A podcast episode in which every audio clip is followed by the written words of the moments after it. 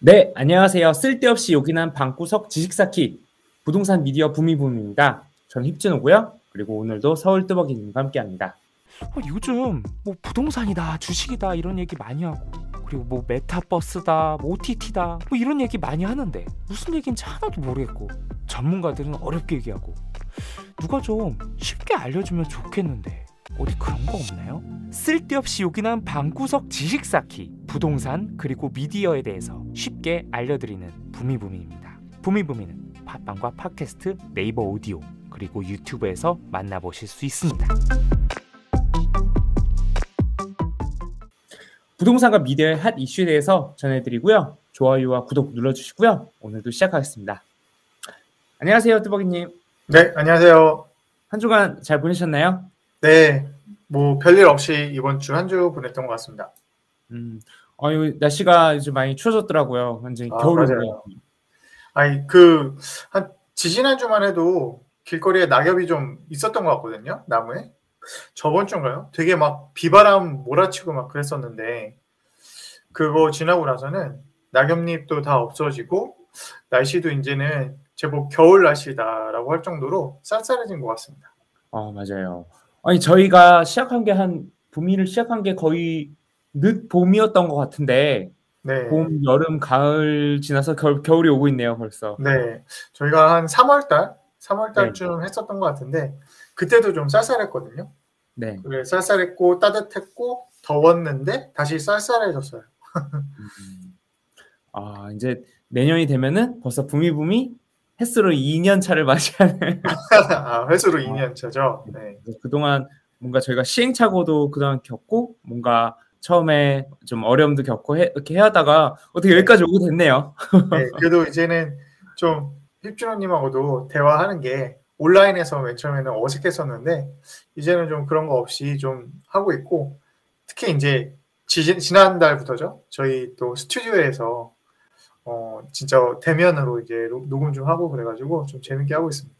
맞아요. 그래서 이렇게 이제 좀 적응도 되었고 또 앞으로 저희의 또 여러 가지 목표들이 있잖아요. 스튜디오에서 다양한 게스트들을 초대해서 하는 것들 그리고 제가 좀 이제 오픈만 해놓고 이제 시작을 아직 하지 못하고 있는데 부미를 네. 인스타로 전하는 부미부미 그리고 내년에는 저의 작은 소망 오프라인에서 좀 뭔가 이런 부동산과 미디어를 좋아하는 사람들과의 이런 자리까지 음. 잘 이렇게 부미가 잘 자라났으면 좋겠네요. 네. 그래가지고 이제 올해가 벌써 2021년이 거의 끝나가는데요. 네. 어, 그래서 이제 다들 궁금해하는 게 사실 이제 올해는 이제 끝자락인 것 같고 이제 내년도 이야기가 많이 궁금할 거 음. 하셔가지고 네. 지금 분위기가 어떤지 그리고 좀 네. 내년에 대한 좀 어떤 사람들의 생각 그리고 저희, 부미의 생각 이런 것들에 대한 이야기를 오늘 다 나눠보면 어떨까 해가지고 이렇게 한번 네. 준비를 해봤어요. 네. 네. 어, 최근에 이제 저희가 뉴스 top 3는 요번에 좀 몇 주 동안 쉬었었는데 오늘 좀 그런 얘기를 좀 하면서 어, 최근에 이제 시황에 대해서 좀 얘기를 좀 안 했었는데 다시 한번 시황이 어떤지 좀 한번 점검했으면 하고요.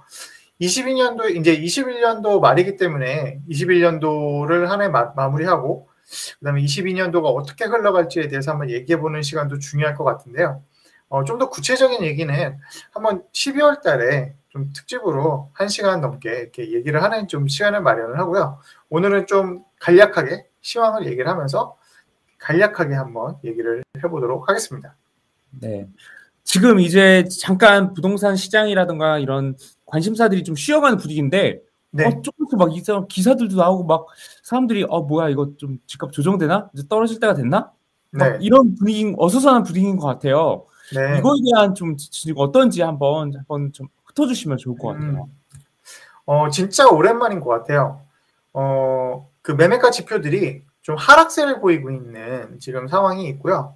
그래서 어 계속적으로 이제 상승폭이 둔화됐다, 상승폭이 줄어들었다. 이렇게 좀 지표가 나오고 있기는 한데요. 어, 몇몇 군데에서는 상승폭 하락, 상승폭이 어, 줄어든 게 아니라 실제로 가격이 조금 떨어지는 지역들도 나타나고 있는 것 같습니다. 음, 특히 이제 세, 종시 같은 경우는 올해 내내 계속 지금 하락세를 지금 가고 있는 거고요. 그래서 매매가 상승폭이 마이너스를 보이고 있는 유일한 지역 중 하나입니다. 그래서 세종시 그 다음에 대구가 지금 마이너스 하락세를 지금 보이고 있고요. 어, 서울 서울이 그래도 좀 상승세를 꾸준히 유지하고 있었는데 최근에 10월 정도부터는 하락세 폭이 줄어들었고 그 다음에 어, 특히 강북구 같은 경우는 이번 주에는 상승폭이 0%. 그래서 실제로 어, 상승이 전혀 없었던 걸로 지금 보여지고 그렇다는 얘기는 어, 일부 지역은 기존에 있었던 가격보다가 조금 상승을 해서 거래가 될 수도 있지만은 또 어떤 지역은 또는 어떤 단지는 어, 기존에 있었던 가격보다 좀 하락해서 거래가 되었다라고 볼 수가 있을 것 같습니다. 음, 혹시 궁금한 게 그 와중에 실제로 네. 좀 떨어지거나 조정이 된 지역도 있나요? 네, 아까 말씀드렸듯이 떨어지거나 조정된 지역은 서울시에서는 없고요. 음, 어, 세종시와 대구가 그런 상황이고 어, 서울에서 지금 상승폭이 좀 어, 눈에 띄게 좀 되어 있는 지역은 보면 강북구가 아까 얘기했듯이 0%, 그다음에 관악구가 어, 지난주 대비 지난주 0.03에서 이번 주는 0.01% 상승을 하였고 금천구가 0.07에서 0.04, 광진구가 0.04에서 0.03 이런 식으로 상승폭이 조금씩 줄어들고 있는데요.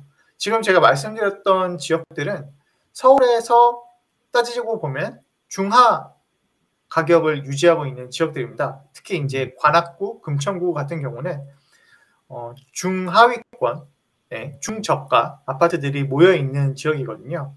그래서 어, 서울에서 그런 과연 그 가격이 조정되거나 아니면 상승폭이 둔화된 지역이 어디 있느냐라고 따지고 보면 중저가 아파트들이 좀 모여 있는 지역.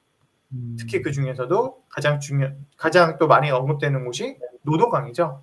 음, 강북구가 아까 얘기했던 강북구가 속해 있는 노도강 같은 경우가 어, 저- 요새 입주하는 물건들도 급매로 나오고 있다고 해요. 어, 올해 봄, 아, 봄 여름까지만 해도 입주 물건은 가- 어- 아예 없고 급매도 당연히 없었고요. 근데 최근에는 입주할 수 있는 물건인데도 가격을 급매로 내놓고 있다. 이렇게 좀 보여집니다. 음. 아, 노도, 서울에서도 이게 전반적인 게 아니라 특정 지역, 약간 노도강을 중심으로 한 특정 네. 지역에서 조금 이런 주춤한 형국이라고 네. 볼 수가 있겠네요. 네. 그래서 따지고 보면 이게 왜 그러냐라고 보면은 사실 대출이죠. 음, 지금 저희가 계속 몇 주째 계속 얘기를 하고 있는 게 대출 문제잖아요. 어, 대출을 완전히 틀어막기 때문에 음, 지금 언급했던 지역들은 대출을 가지고선 음, 이제 매수를 하는 지역들이거든요. 그래서 뭐 9억에 9억 내외, 뭐 15억 언더의 아파트들이 많이 있는 지역들이 바로 요 노도강, 뭐 관악구, 금천구 이런 지역들이거든요. 그래서 이런 지역들이 아무래도 대출 규제에 영향을 많이 받았다. 그래서 조정도 있었고 어, 상승폭 둔화도 있었다. 하지만 고가 아파트들이 있는 마포구, 뭐 그다음에 뭐 강남 3구 이런 지역들은 오히려 영향이 거의 없었다. 오히려 신고가가 지금 생기고 있다. 최근에 그 뉴스 중에서 어, 반포 아, 아리팍 아리팍 같은 경우가 어, 45억에 거래가 됐다 그래가지고 신고가 경신을 했다. 기존 기존의 가격이 42억이었거든요. 네. 3억이 높은 금액으로 거래가 됐다라고 해서 또 지난주에 뉴스가 또 나오기도 했었죠. 그런 것처럼 고가 아파트들은 크게 조정이 없고 중저가 아파트들이 오히려 조정이 좀 있는 것처럼 보여집니다. 그래서 그 어느 때보다 지금 양극화가 심화되고 있는 것처럼 보이고요.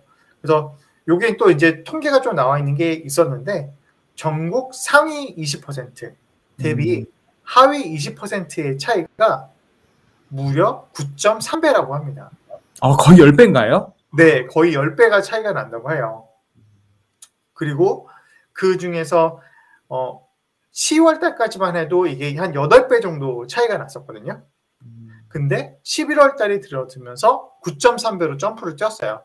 그렇다는 얘기는 대출 규제가 심해지면서 상위 20%는 크게 영향이 없었는데 하위 20%가 떨어졌다. 그래서 상, 상위 20%는 오히려 올라간 지역도 있었고 근데 하위 20%는 오히려 대출을 못 받으니까 가격이 조정돼서 떨어져서 그 차이가 더 많이 늘어난 것처럼 보이고요.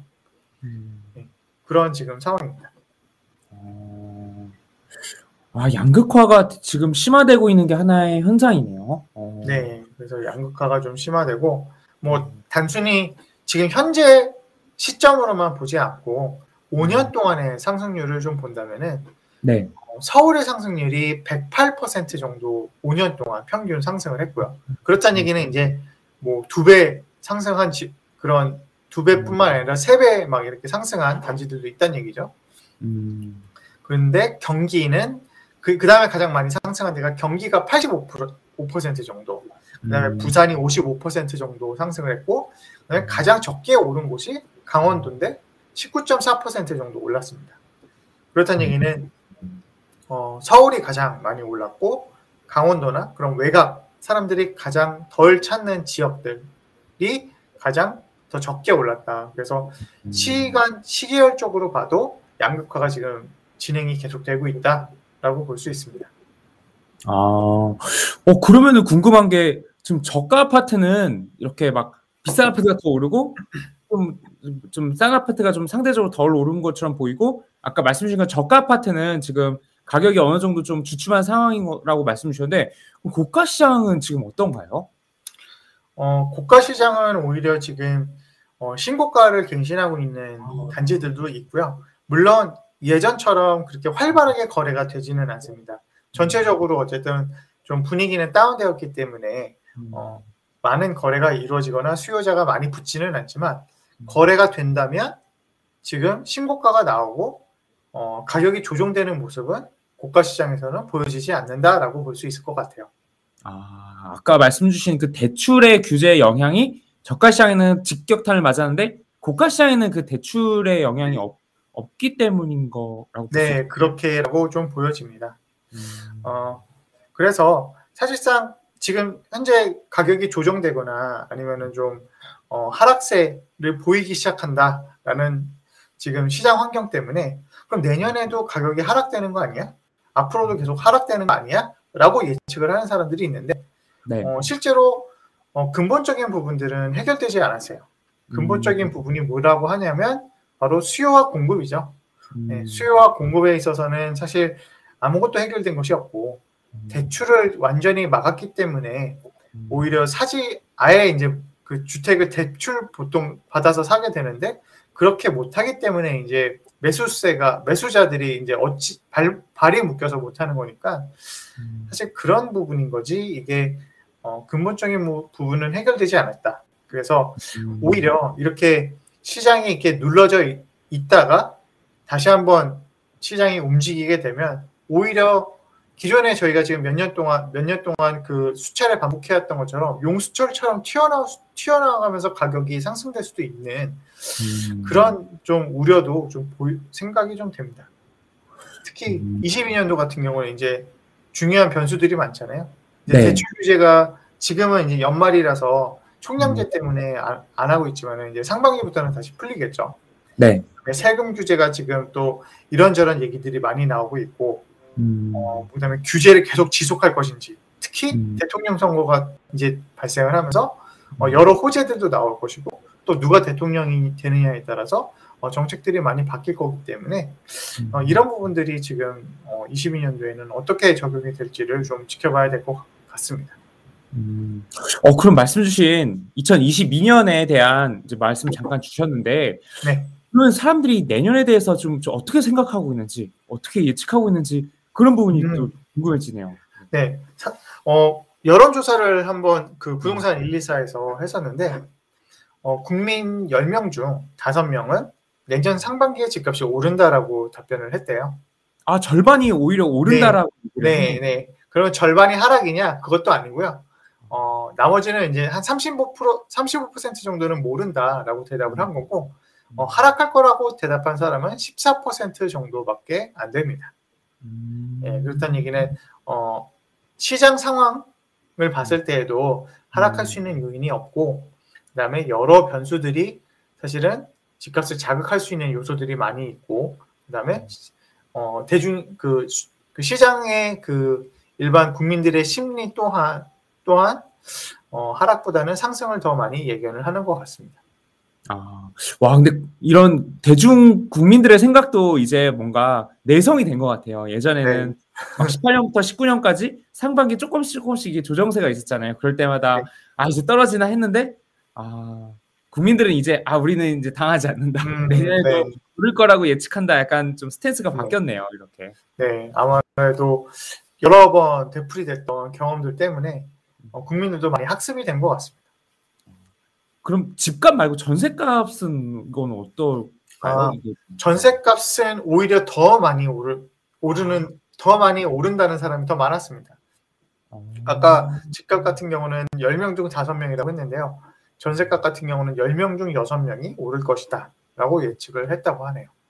아, 그게 대선 뭐 신, 네. 신규 공급 부족 뭐 여러 가지들이 다 맞물려 있는 거겠죠.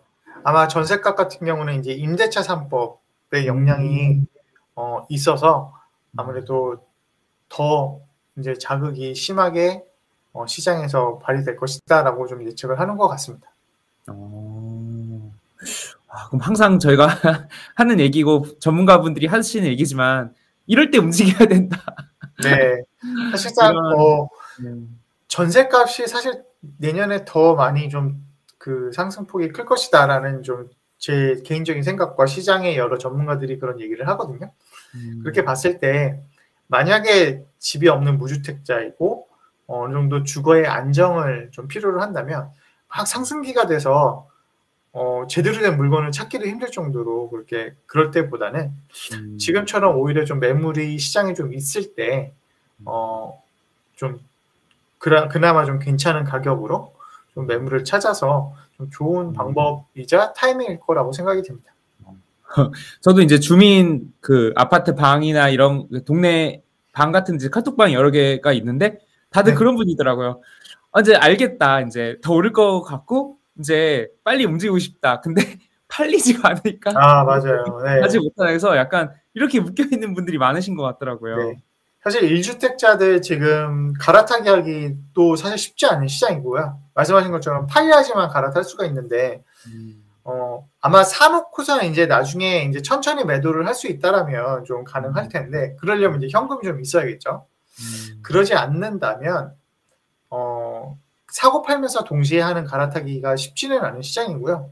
음, 오히려 그래서 아까 제가 말씀드렸듯이 무주택자들 분들 예, 무주택자 분들이 오히려 좀 움직이기가 좀 더 편한 시장이다.